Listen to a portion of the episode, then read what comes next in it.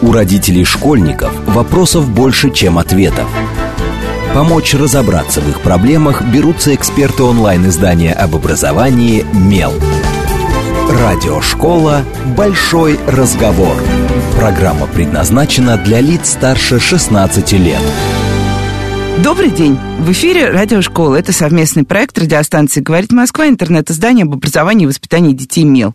У микрофона сегодня, как обычно, я, Надя Попудогла, издатель МЕЛа, а в гостях у меня Анастасия Неровнова, выпускница программы «Учитель для России», учитель математики, разработчик обучения в программе «Учитель для России». Добрый день, Анастасия. Да, здравствуйте, Надя. А, справилась с титулатурой в новом году, отлично. А поговорим мы сегодня как раз... Э, ну, раз у нас Новый год, раз у нас новая четверть, раз у нас новое полугодие, поговорим о школе, о третьей четверти, которая считается, я слышала множество обозначений, черная четверть, мрачная четверть, самая длинная четверть, это мы все с детства помним.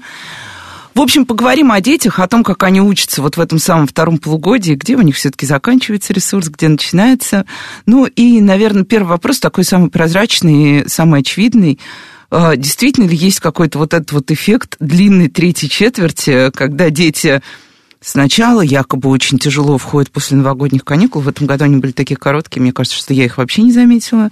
А, потом вот они вкачиваются, вкачиваются, а потом они начинают сразу уставать, потому что уже весна, витаминоз, слишком много школы, и учить их невозможно. И так дальше мы вкатываемся уже и в конец года. А, ну, в целом, э, я вот, кстати, не заметила такого, я как учитель такого не замечала особо, но когда я узнала про тему эфира, я сразу спросила у коллег э, в разных чатах, и так чисто по статистике, там, из небольшого количества людей, э, учителя, да, отмечают, что такое есть, мои коллеги, и что четверть действительно самая сложная из всех четырех, вот. А, но такого как бы понятия, как какой-то синдром третьей четверти, да, вот про который мы будем говорить, оно ну, зафиксировано на всяких форумах, то есть это не то, чтобы какой-то исследователь, ну, подтвержденный исследованиями, там, утвержденный, не знаю, диагноз в, э, в МКБ.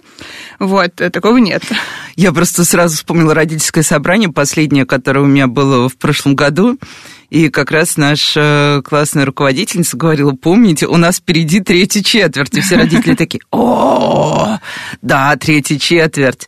Но на самом деле вот еще про каникулы тоже, потому что я понимаю, когда обычно идут разговоры о выходе с летних каникул, ну, потому что три месяца это действительно перерыв очень серьезный для э, всех. Я думаю, если бы у нас был отпуск три месяца, мы бы тоже тяжело вкатывались потом в работу.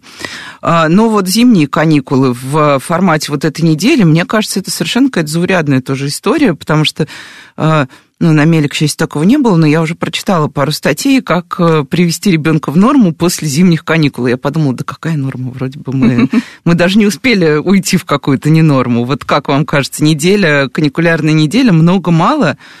И, и вот у меня личное ощущение, что как раз мало. Мы не успели отдохнуть с ребенком, мы даже не выспались. Э, я согласна с вами, мне тоже кажется, что мало на самом деле, и что это больше запугивает и родители, и учителя запугивают тем, что вот э, такая страшная третья четверть. И мне кажется, что отчасти дети выходят в нее именно с таким настроем, потому что им так сказали, что эта четверть какая-то сложная. Ну, э, наверное, самое сложное это короткий световой день просто, потому что зима, да, дети устают. Вот, э, повышается заболеваемость, и поэтому детям просто физически сложновато, ну, как и всем э, в это время в целом. Но тогда вот если растянуть вообще, как бы посмотреть на весь учебный год в целом, на самом деле все-таки наверняка наступает какой-то момент, когда действительно чувствуется, что дети уже устали. Там февраль, март, апрель, не знаю. Вот по вашим ощущениям, когда заканчивается вот этот вот э, природный ресурс бодрости и, и желание учиться, самое главное. И начинается вот это дотяну до конца года, слава богу, скоро уже май. Да, в этом плане я согласна, что это третья четверть. И, наверное, это происходит потому, что начало уже очень далеко, да, первая четверть была давно, э, а конец все еще не очень близко, потому что, вот, как вы сказали, третья четверть действительно самая длинная. И э, очень часто, вот, например, для начальной школы делают еще маленькие каникулы посреди чет третьей четверти специально как раз для этого, чтобы она была покороче. Февральские, да, да. вспоминаю эти прекрасные времена. Ну, в старшей школе уже такое, Да, да, да, у меня как раз уже в старшей школе дети, поэтому все, закончилось э, отдых внезапный. Поэтому, да, и с точки зрения отметок, ну, э, да, для части детей, родителей, учителей отметки это важная составляющая. И э, дети понимают, что ну, еще есть шанс догнать, да, и вот в третьей четверти можно все там, исправить. Да, еще исправлю все в четвертой, поэтому на третьей как бы можно немножечко отдохнуть. А, вот именно исправить в четвертой, а не в третьей. Ну вот э, у меня были такие разговоры с детьми, э, просто так получалось, что э, какие-то Это какие аргументы. классы? Э, ну, у меня были с пятого по восьмой, вот, для детей, ну, в моей школе, где я работала, было очень важно получить хорошие отметки, и родителям было это важно. Вот мне, как бы, ну, у меня другая позиция на этот счет, но я с ним про это разговаривала, они говорят, да, ну, что, у нас еще четвертая четверть. Вот я, на самом деле, вопрос про отметки и вообще про оценивание оставляла на вторую половину, mm-hmm. раз уж мы так на него прям переехали, не буду уже откладывать и делать всякие искусственные паузы. Ну, тут есть несколько таких э, разворотов темы, на самом деле. Во-первых, есть учителя, которые начинают, ну, есть педагоги, которые в конце каждой четверти начинают напоминать там, такое-то, такое-то, у тебя было три тройки, если хочешь затащить там нормальный средний балл, давай сейчас пятерки, пятерки, пятерки, сколько там нужно? Шесть штук, давай рубись.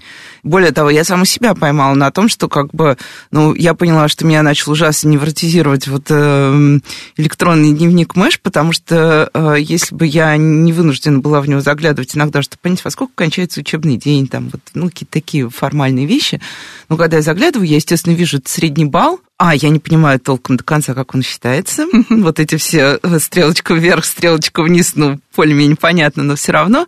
Во-вторых, я слишком много знаю об отметках и начинаю тоже форсить эту тему, хотя на самом деле меня даже двойки особо не волнуют. Ну, она меня волнует просто как факт того, что, очевидно, мой ребенок что-то не знает, а я не знаю, что он не знает.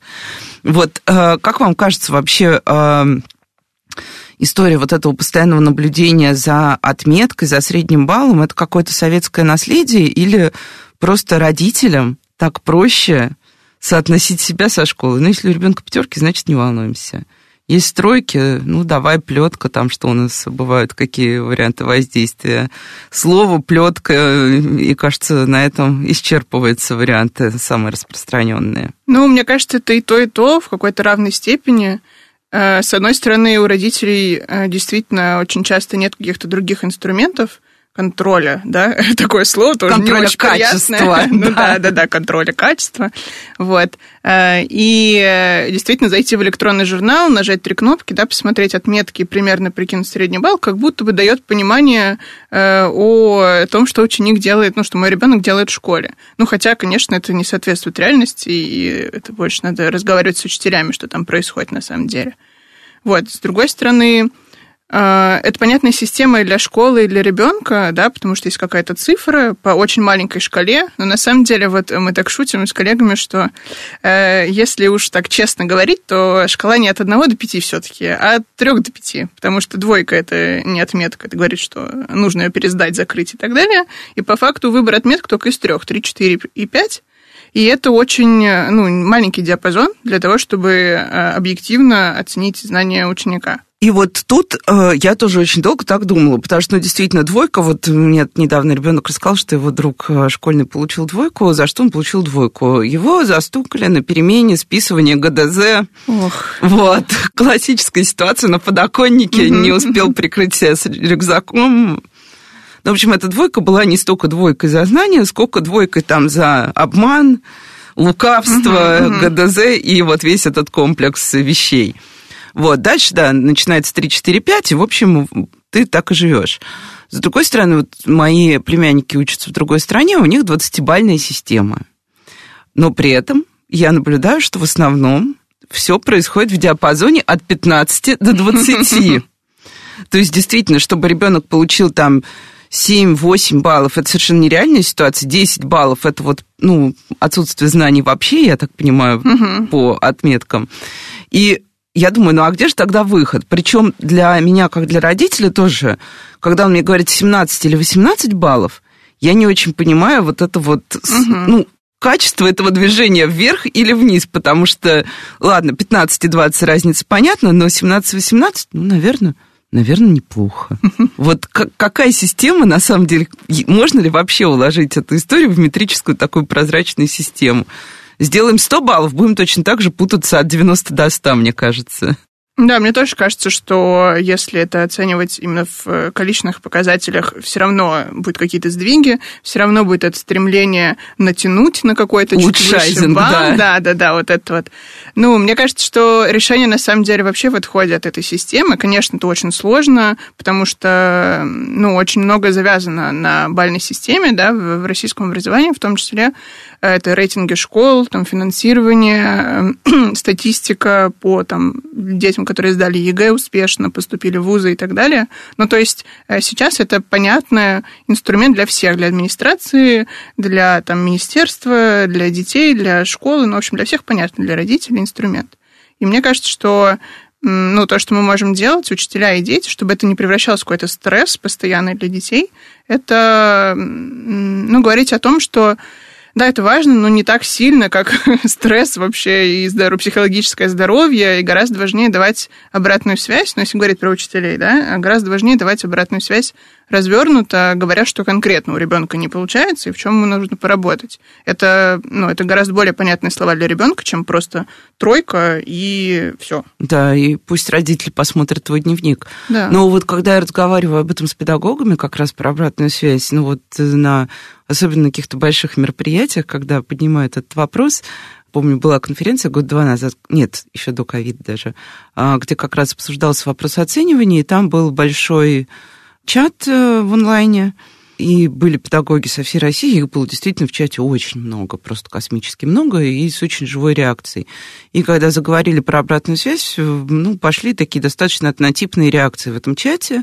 Я модерировала все это веселье, поэтому внимательно читала, что происходит. И было это все в формате а где у нас время на эту? Я хотел бы давать качественную обратную связь, но у меня, а, нет инструментов для качественной обратной связи, б, у меня нет времени и сил для качественной обратной связи, с, качественную обратную связь имеет смысл давать только в случае проблем, а если у ребенка все хорошо, то чего уж там давать, все хорошо. Вот три тезиса сразу. Да, я тоже часто слышу такие тезисы. И, ну, мне кажется, это вопрос приоритетов просто. Если мне, как учителю, важен прогресс ребенка, я вообще ну, нацелена на то, чтобы... Заинтересована да, в этих заинтересована детях. в этих детях. И я согласна, что это занимает гораздо больше времени, действительно, это оно нужно. Э, я помню, как я в школе писала просто вот разворот тетради, э, красной ручкой писала, там, ну, приятные слова, какую-то обратную связь, сказала, что у ребенка хорошо получается, привела примеры, там, какие-то стрелочки рисовала.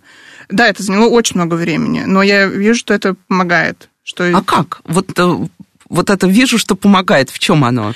Ну, э, даже, например, с точки зрения исследований, вообще обратная связь и понимание учеником своего уровня – это одни из самых успешных, э, самых сильных факторов, влияющих на успеваемость.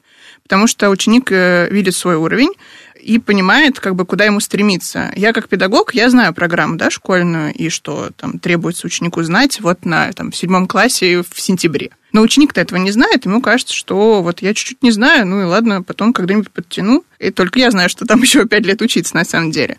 Поэтому, мне кажется, важно показывать именно вот эти, ну, такую плоскость координатную рисовать для ребенка, да, где ты сейчас, вот что тебе нужно, ага. и вот что конкретно тебе нужно сделать. Посмотри вот здесь, вот этот параграф, вот я тебе подчеркиваю твою ошибку, и вот она в чем заключается. И ребенку понятно. Зацеплюсь сейчас за красную ручку и тоже начну немножко с истории. У меня, вот у моего сына, у него, в принципе, нормальная школа, он э, не испытывает к ней глобально никаких негативных эмоций. У него есть друзья, у него есть любимые педагоги, ему даже интересно. Я считаю, что это лучший результат, что он потом рассказывает что-то, что он действительно узнал на уроках, и ему это нравится, и тра-та-та, и даже он, когда я говорю, ну давай ты не будешь ходить на дополнительную математику, он говорит, да нет, там очень интересно, я пойду, не надо, все, оставляй. Я все время пытаюсь его разгрузить, но что-то как-то у меня плохо получается. Вот, но при этом он, и он, да, он такой достаточно позитивный ребенок, не склонный к долгохандре и перемыванию плохого. Ну вот, когда мы в понедельник собирались в школу, он говорит, опять в этот ад. Я говорю, Кость, дорогой, ну почему ад-то? И он даже не может объяснить, но вот э, это обычный московский пятиклассник. У него в голове есть уже вот архетип, что он идет в школу, при том, что действительно его не мучают отметками. Все вроде неплохо. Почему, откуда у этих детей, даже когда их не, не ставят с линейкой, вот эта вот э, архетипичная страшная учительница с линейкой, которая будет сейчас бить по рукам, кричать и унижать, почему вдруг дети начинают говорить, что школа это ад? Немножко философский вопрос. А почему я об этом вспомнила? Потому что он говорит, мама, ну вот когда он пытается объяснить, что такое вода, он говорит, это все равно ужасный стресс. Потому что я держу в голове эти контрольные, нам говорят, что вот там, ну это у него в начальной школе было, завалите диагностику по функциональной, там, угу. по математической грамотности будет вам плохо, вот, все это такое неприятное. Он говорит, а больше всего я ненавижу, когда пишут красной ручкой, потому что мне кажется, что в этот момент человек на меня кричит. Вот. Понимаю очень про красную ручку и про все остальное. Эм, мне кажется, что ответ в том, что у детей сформировалось такое, ну, такие ассоциации, и э, ну, цель педагогов да, и родителей как-то исправить этот ассоциативный ряд про ту же красную ручку, вот на конкретном примере. Эм, вот мы, например, в нашей программе, когда учителей обучаем, мы э, иногда говорим, ну, можете писать зеленой ручкой, да, ведь это же не запрещено, и какая разница? А не запрещено писать? Нет, нет, не запрещено, конечно. Ну, в смысле, нет такого закона, который говорит, что нужно Ну да, да, да, нет, просто по аналогии. Там врач, например, условно должен обязательно зачеркнуть свободную часть э, рецепта. Да, да, да, нет. У нас такого, нет. регламента нет. Такого нет. Э, вот, это какие-то вещи, которые просто, ну, передаются из поколения в поколение, вот. И э, я, например, специально выбрала красную ручку и объяснила детям в самом начале, как только я пришла работать, я говорю, э, вам будет сначала страшно, что вы увидите много текста красной ручкой, но моя цель в том, чтобы Э, вы перестали этого бояться. Это просто цвет учителя, чтобы вам было визуально видно. И мы договорились так, что они, например, когда решают домашнее задание, пишут зеленой ручкой комментарии. Там, здесь я не понял. Или вот э, объясните, пожалуйста, вот это. А, я красно им на это отвечаю прямо в тетради. Просто чтобы визуально было видно, да, где диалог, как бы сторона ученика, сторона учителя. И со временем, а, я помню первый раз, когда они открыли тетради и увидели красный текст, у всех были такие лица, они очень испугались, э, думали, что там все страшно. Ну, конечно, а да. потом прочитали и увидели, что там куча приятного и полезного написано, и потом привыкли, и уже наоборот, а почему на меня так мало написано?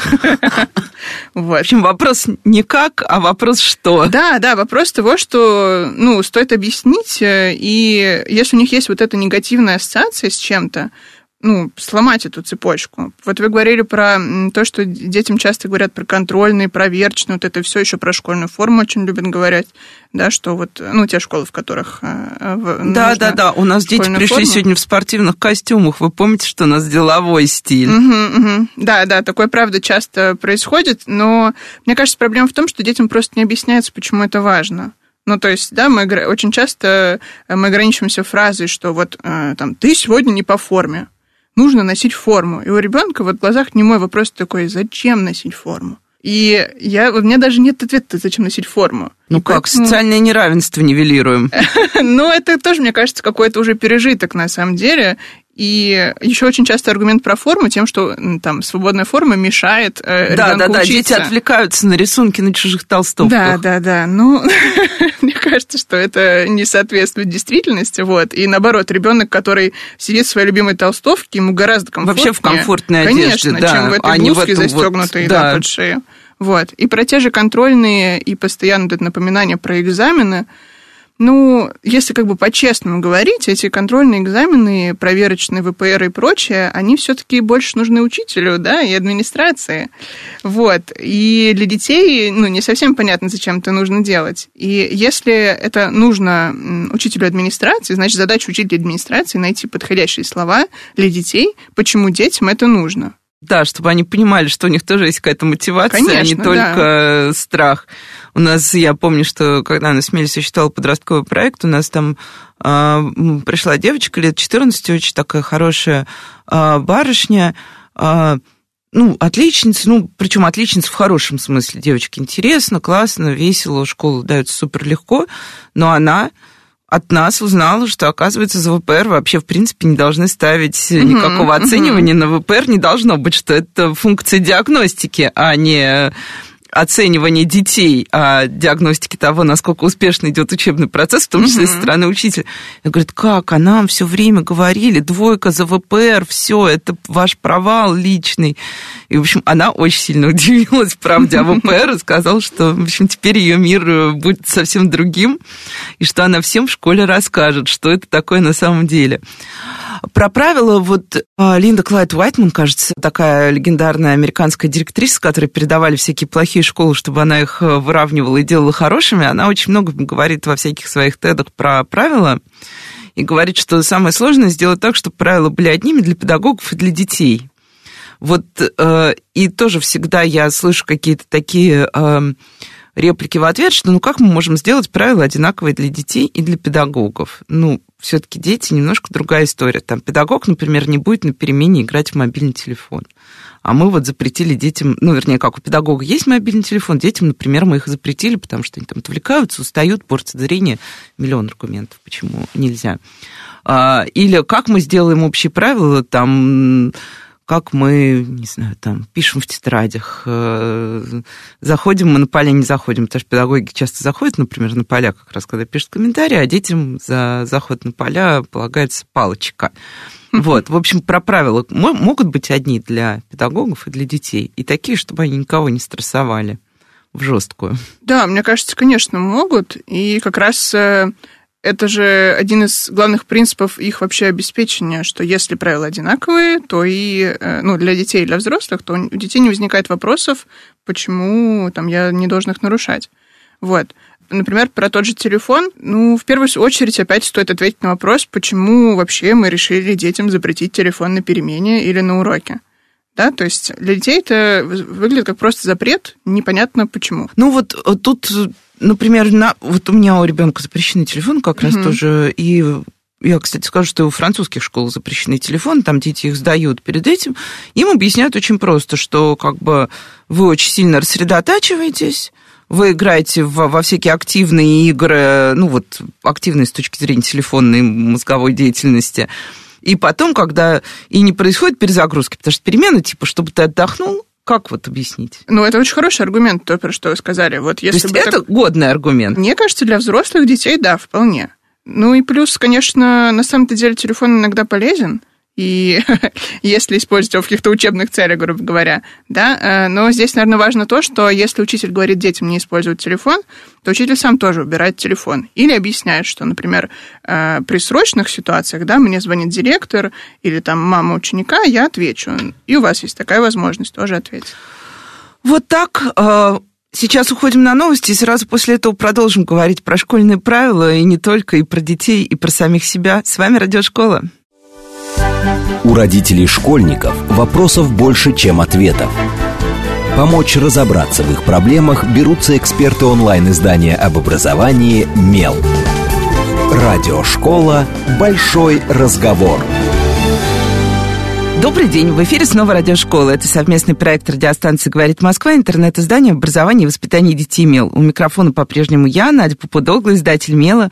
В гостях у меня по-прежнему Анастасия Неровнова, выпускница программы «Учитель для России», учитель математики, разработчик обучения в программе «Учитель для России». Добрый день еще раз, Анастасия. Здравствуйте. И говорим мы сегодня, формально заявили тему третьей четверти, на самом деле ушли уже во все стороны от третьей четверти, и скорее разговариваем о том, как сделать так, чтобы школа была комфортным местом, наверное, все-таки для всех, потому что у нас цель-то, чтобы все были спокойны и довольны, и дети, и педагоги, и родители, которые наблюдают за этим со стороны.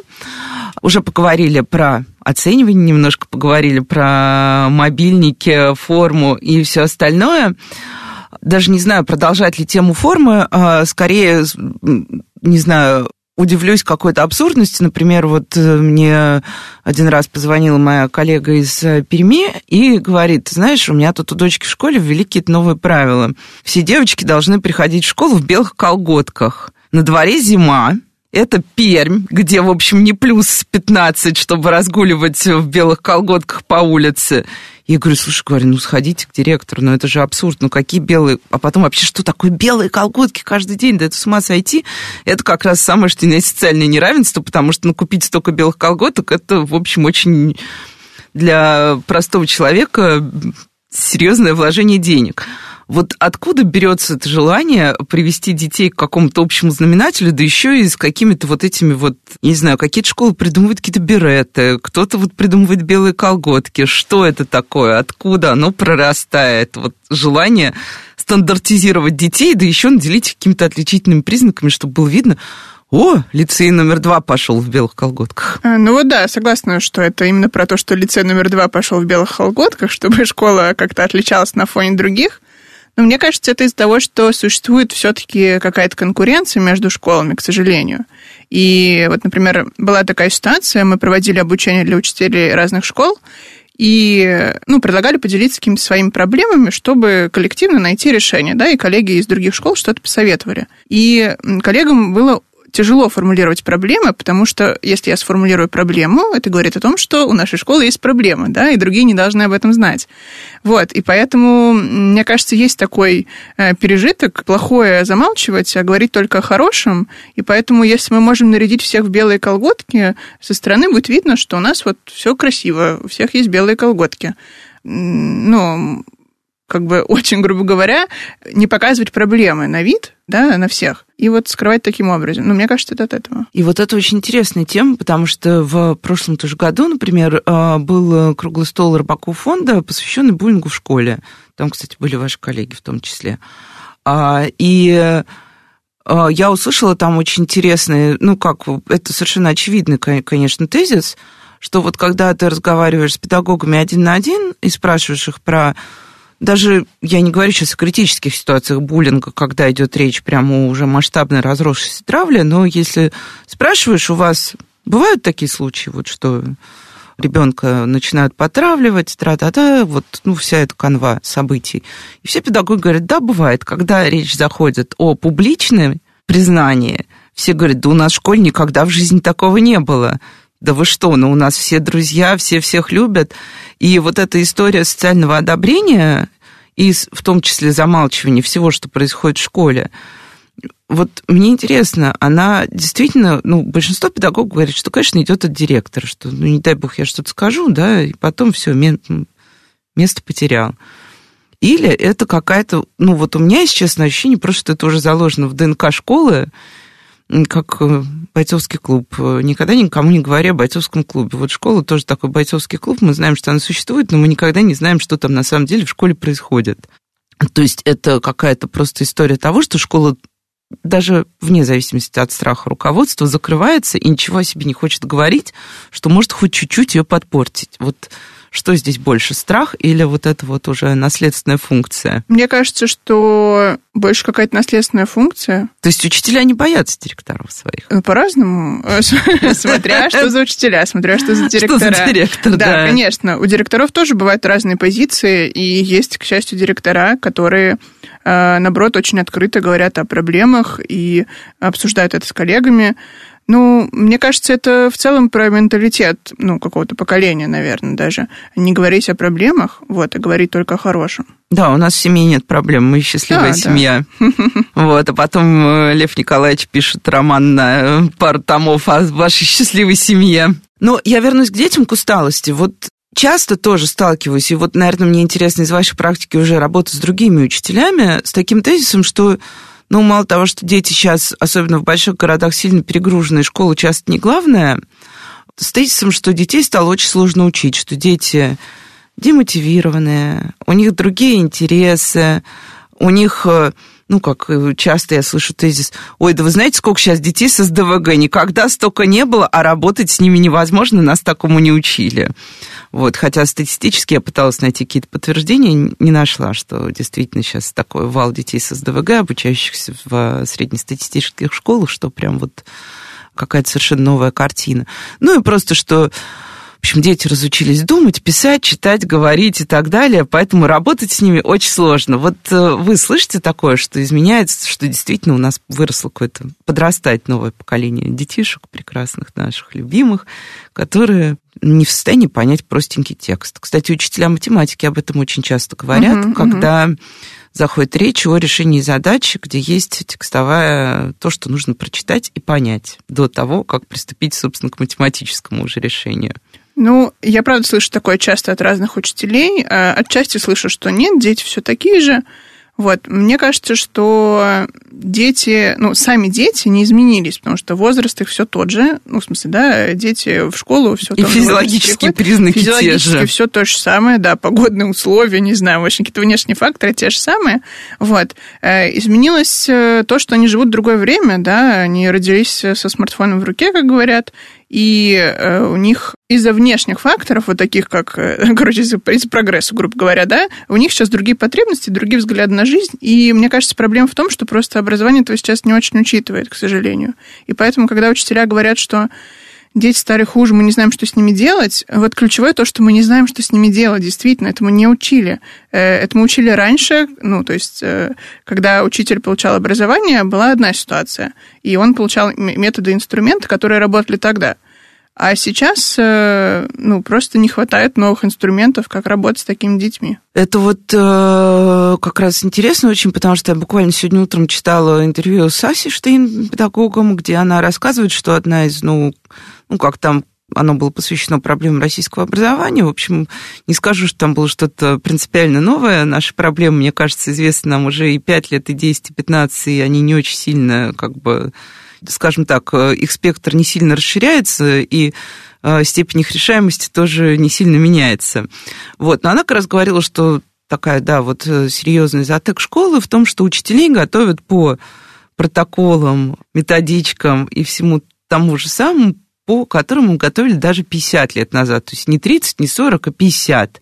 50 лет – это гигантский совершенно, на самом деле, разрыв, если мы будем смотреть с точки зрения ребенка шестилетнего 50 лет назад и ребенка шестилетнего сейчас, например, входя, ну, семилетнего, входящего в школу. Есть ли какие-то работающие инструменты, как на самом деле учителю, вот хорошему классному учителю, который действительно хочет понять, как справиться с этими детьми, куда ему идти, где ему учиться дальше. Ну хорошо, вот отучились мы в ПЕДе, там, вот получили эти знания устаревшие, получили свои знания, собственно, предметные, пришли в школу, поняли, что ничего не получается, куда дальше? Потому что многие учителя жалуются еще и на то, что у нас на самом деле-то и курсов повышения квалификации для учителей качественных супер мало. Не тех, которые ради сертификата 10 э, часов за 1200 рублей, а нормальных курсов. Вот как вам кажется, есть такой дефицит переподготовки качественной? Мне кажется, что да, есть такой дефицит, действительно. И вот эти курсы, которые предлагаются для того, чтобы получить э, да, удостоверение о повышении квалификации, они, к сожалению, чаще всего проходятся действительно только для этого удостоверения. Ну да, такая, мне кажется, профанация процесса. Да, да, потому что учителям нужны там корочки, школе нужны корочки и так далее. Вот. И очень часто, ну, информация на этих курсах может быть и полезная, просто как бы люди из-за там большой загрузки, из-за какого-то своего личного, не знаю, экономии времени, нежелания там развиваться в какой-то сфере, просто проходит, чтобы пройти. Сейчас, э, ну, вообще последние несколько десятилетий э, развивается доказательная педагогика, которая основана на данных исследований. И, ну, мне кажется, что нужно обращать свое внимание вот в эту сторону и искать именно какие-то исследования по педагогике, подтвержденные да, научными данными, подтвержденные там, э, опросами детей, школ и прочим, с какими-то конкретными выводами, статистическими коэффициентами там, эффективности и так далее. Вот, например, э, мы очень любим эту книгу Джона Хэтти, называется «Видимое обучение». Вот, это сборник, э, ну, э, это я неправильно сказала, это метаанализ, основанный на огромном количестве исследований, там более 50 тысяч штук, по-моему, в котором автор, он их проанализировал и выявил факторы, которые влияют на эффективность. И разделил их на несколько групп. Есть факторы, которые напрямую влияют на эффективность, ну, в смысле, на успеваемость детей – есть факторы, которые не влияют никак, ни положительно, ни отрицательно. Например, что интересно, домашнее задание относится к таким факторам. Я всегда подозревала. Что оно и не положительно, ни отрицательно э, не влияет, да, вот по его анализу. Ну и есть несколько факторов, которые вообще влияют отрицательно, э, но мы на самом деле как-то и особо не используем это в школе. Э, я думаю, что учителя это особо не используют. Ну, то есть эм, вот как пример, да, вот эта книга, обратиться к такой книге и увидеть просто список того, что действительно эффективно и подтверждено исследованиями. Домашка, кстати, да, зацеплюсь, потому что, ну, мне кажется, домашка это и усталость, и стресс, и ненависть, угу. и все остальное. Тут, конечно, зависит, кому как повезет. Есть педагоги, которые задают очень мало, есть педагоги, которые задают очень много.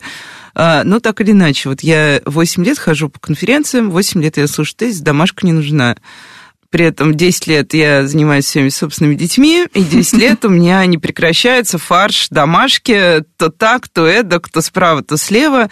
Во Франции тоже задают ту же самую домашку, причем иногда просто какими-то космическими объемами, потому что дети должны быть все время заняты, как известно. Почему мы так много говорим вот о том, что домашка не нужна? Я помню, на салоне образования два года подряд были секции, где сидели наши прекрасные... Передам привет Елену Крещенову, которая много рассказывала о том, как можно отказаться от домашки. Но я до сих пор ну, как, я вижу один пример одной частной школы, где действительно не сдают домашку. А, все государственные школы, везде одинаковый процессинг домашних работ. Так почему мы так много говорим о том, что не влияет, не нужна, и продолжаем задавать? Учителя бьют, если не сдают, учителя бьют, если не сдают домашки. Но опять же, нигде не прописано обязательство сдавать домашку, вот. да, с точки зрения... Я к, к этому в том числе вела, там, да. трудовых обязанностей. Ну, то есть это прописано как возможность, но как обязательство, которое я как учитель должен выполнять. Day by day. Ну да, такого нет. И э, на самом деле, мне кажется, это опять про разрыв между инструментами, что да, привыкли задавать домашку. И то, что сейчас там современными исследованиями подтверждено, что это не нужно, ну, сложно смириться с этим, то что как-то мы все время задавали, как-то мы резко перестанем ее задавать. Вот, и поэтому продолжается. И она используется сейчас, ну, как вы тоже сами сказали уже, что больше как элемент какого-то управления поведением ребенка, да, и какого-то там поощрение или наказание, наоборот, к сожалению. Эм, Еще я слышала такую мысль, что, ну а что, ребенку все равно нечего делать дома, пусть он домашку поделает. Да, и каждый учитель так думает, и вот у него, значит, вечером 4 э, часа уходит на то, чтобы сделать домашнюю работу, хотя лучше бы он э, побегал в снегу. Да, у меня как раз на этот счет была дискуссия с э, классной руководительницей моего ребенка, когда она говорила мне, что мне, ей кажется, что мой ребенок перегружен, а я говорила, что мне кажется, что он, ну, как бы не особо перегружен, но вот домашка как бы угу. занимает у него примерно столько же времени, сколько все его дополнительные занятия вместе взятые, из которых часть это спорт, Э, которым занимается, как известно, в удовольствии, если не стоит никаких спортивных достижений высоких перед тобой, а у нас их как раз нет. Но я слышала еще э, такое объяснение домашних работ, э, и достаточно от многих педагогов, что вот у меня в классе сидит 35 человек. Естественно, я не успеваю в классе проработать со всеми 35 закрепить, например, материал. Ну, даже если брать пример начальной школы, вот мы там прошли, не знаю, там счет, счет нужно закрепить. Поэтому домашка существует ради того, чтобы догнать то время на закрепление, которое в классе ушло на то, что один плевался бумажкой, второй жевал, третий отвечал у доски, четвертый смотрел в окно. Ну, в общем, мы знаем, как бывает в начальной школе, когда там особенно много детей в классе. Ну, э, вот вы верно привели пример про то, что, да, один ребенок плюется в классе, другой там ничего не делает, третий спину чешет и все пропустил. Но получается, что учитель немножко перекладывает ответственность на родителя в этом плане, да, что я в классе объяснил хоть как-то, э, я задал а они домашнюю... там догонят. Да, они там уже дальше дома сами разберутся. Ну, мне кажется, это про перекладывание ответственности. И если, э, ну, как бы, если в классе дети плюются и там не делают э, работу, то это вопрос управления поведением. Нужно искать инструменты, которые будут помогать собрать внимание в классе. Вот. А дома... Ну, домашнее задание тоже же дети делают по-разному. Кто-то с ГДЗ спишет, кто-то... Кому-то родители все посчитают. Э, какое-то количество детей, да, действительно им там, помогает домашняя работа закрепить, ну, как бы, да, исследования говорят, что это правда неэффективно. Да, вот мой ребенок говорит, что если бы у него было в два раза меньше домашки, он был бы в два раза больше, более счастлив. У него очень простая оценка реальности. И, может быть, любил бы школу побольше. Ну, как бы, да, мне кажется. А что вот из того, о чем мы не поговорили, как вам кажется, еще отталкивает детей, на самом деле, от школы? Я тоже не говорю о крайностях. Ну, понятно, mm-hmm. что если у тебя учитель, который бьет тебя по голове чем-то и называет тебя, там, я не знаю, носком нестиранным, как мы видим на каких-то видео, которые попадают в паблик, это понятно, это крайне открытая вещь. А вот из таких вещей, которые не очень очевидны, не очень лежат на поверхности, если так попробовать порефлексировать, э, посмотреть на всех этих детей и подумать, чем же мы их бесим так сильно, и раздражаем, и почему они нас иногда не любят. Ну, из того, что не лежит на поверхности, мне кажется, это про буллинг, несмотря на то, что про него много говорят. А, Просто это такое очень незаметное явление. И ни родитель, ни учитель может не знать о том, что он существует. И ребенку, может быть, именно поэтому некомфортно ходить в школу, потому что он там подвержен травле но ему сложно об этом сказать и учителю, и родителю. А, у, а родителю он говорит просто, ну, там, я ненавижу школу. Да. А на самом деле не школу, а как бы... Или каждое факт... утро болит живот, например. Да, да, да, да. Ищет э, как бы объективные причины не ходить в школу, просто потому что, чтобы избегать вот этих ситуаций и травли. Ну, это вопрос работы с травлей уже, получается. Что еще? Ну, мне кажется, в целом про любые социальные взаимодействия, которые могут ему не нравиться, да, одноклассник, с которым я поругался, подружка, там девочка, которая мне нравилась и не ответила взаимностью, ну, какие-то такие вещи. И плюс, э, ну, мне кажется, что это среди детей говори, модно говорить, что я ненавижу школу. Мне Весело. кажется, да, это как слушать, когда начинаются каникулы, вот эту песню «Каникулы, завтра в школу Ой, да. не пойду, пойду, иду, иду». Я уже это выслушала, мне кажется, столько раз, что сама уже знаю наизусть. Я помню себя ребенком, я очень любила школу, но мне даже было странно об этом говорить, потому что все мои одноклассники говорили, что им, ну как-то, школа отстой, ты чего. И мне как бы было тяжело даже самой это сказать. А, Немножко зацеплюсь за буллинг, тем более, ну, у нас уже не очень много времени для такой объемной темы, но все равно спрошу. А, тут уже какой-то такой опыт работы с читателем имела, наверное, которых, ну, их действительно много, там нас сколько, 5 миллионов человек в месяц бывает, бывает 7 миллионов человек в месяц. А, и нам очень часто пишут, когда мы выпускаем какие-то материалы про травлю, буллинг и так далее, что алюлю раздули тему, алюлю от ваших статей ничего не меняется, а, и вообще, ну, как бы, ладно, я оставлю даже за бортом то, что травля – это социальное явление, которое укрепляет сильную личность. С этим тезисом сейчас не будем разбираться. Но вот история про то, что немножко даже не, и не споря с предыдущими высказываниями, меня удивляет то, что мы очень много говорим про буллинг, а мы действительно много говорили, и я считаю, что хорошо, что мы так много говорили последние 10 лет об этом, а, но это никак не повлияло на ситуацию в школе, на самом деле. Педагоги не стали более проактивны в работе с буллингом. Родители по-прежнему э, спрашивают, как дела, ребенок говорит, все хорошо, и дальше происходит вот это, раковина схлопывается, и никто ничего не знает. А дети по-прежнему не рассказывают, естественно, родителям о том, что происходит в школе часто и очень часто. Вот почему так происходит? Вроде бы мы стараемся, но мы никуда не двигаемся. Или все-таки двигаемся? Это мне странно кажется, я такой пессимист. Мне кажется, что мы двигаемся очень медленными шажками. Действительно, вот то, что вы сказали, важно придавать это огласки и хотя бы называть это, да, признавать тот факт, что это существует. И, ну вот по примеру своего опыта, почему это так медленно идет, на мой взгляд, как только я вышла работать в школу, естественно, была наслышана про это и очень переживала. Я была классным руководителем в том числе. Переживала, что дети, вот, ну, это происходит в моем классе. И, ну, первый год э, было очень сложно это увидеть, просто потому что у меня куча еще других дел. И все. Наверное, это основная проблема, то, что э, учитель сфокусирован на другом, на образовательных результатах, на успеваемости, на, как это, ну, повсеместно просто говорят об этом, да, на всяких отчетностях. И э, буллинг, к сожалению, последний в этом списке, ну, или не первый, во всяком случае. И я к этому пришла, наверное, где-то на второй год э, работы с этими же детьми, когда у меня просто устаканились какие-то рутинные процессы, и чисто физически появилось на это время. Но как бы я и ставила это приоритетом. Да, я, я знала, что об этом нужно разговаривать с детьми, и сам разговор тоже был довольно долгий. Ну, то есть я предполагала, у кого есть сложности, ну, и это заняло, наверное, месяца четыре просто настроить какое-то доверие детей ко мне, чтобы они мне могли об этом сказать. Вот это, мне кажется, вообще ключевая история, что вот это то, чего мне даже не хватает э, э, и у своих детей, и у других, с которыми я общаюсь, у детей моих друзей, что в школе на самом деле нет доверия. То есть учитель не тот человек, которому можно рассказывать. Он может быть хорошим человеком, неплохим. Но в школе не хватает действительно вот этой атмосферы какой-то человеческой э, приязни, даже когда хорошие люди встречаются с хорошими людьми.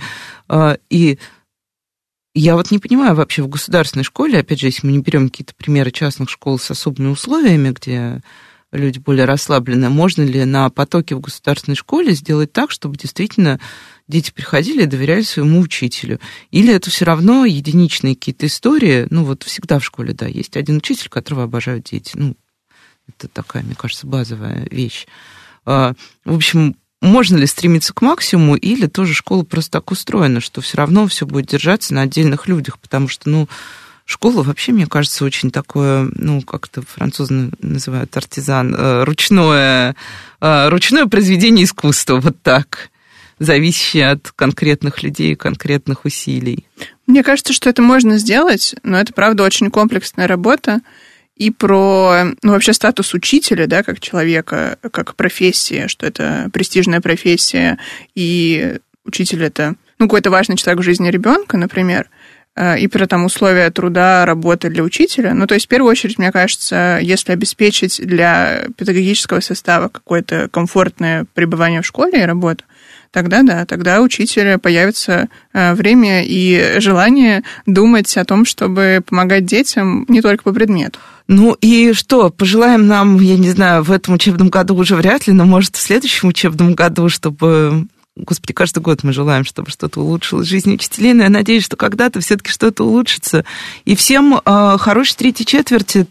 Не отчаиваемся, идем скоро, световой день станет э, значительно более длинным. С вами была Радиошкола. До встречи на следующей неделе.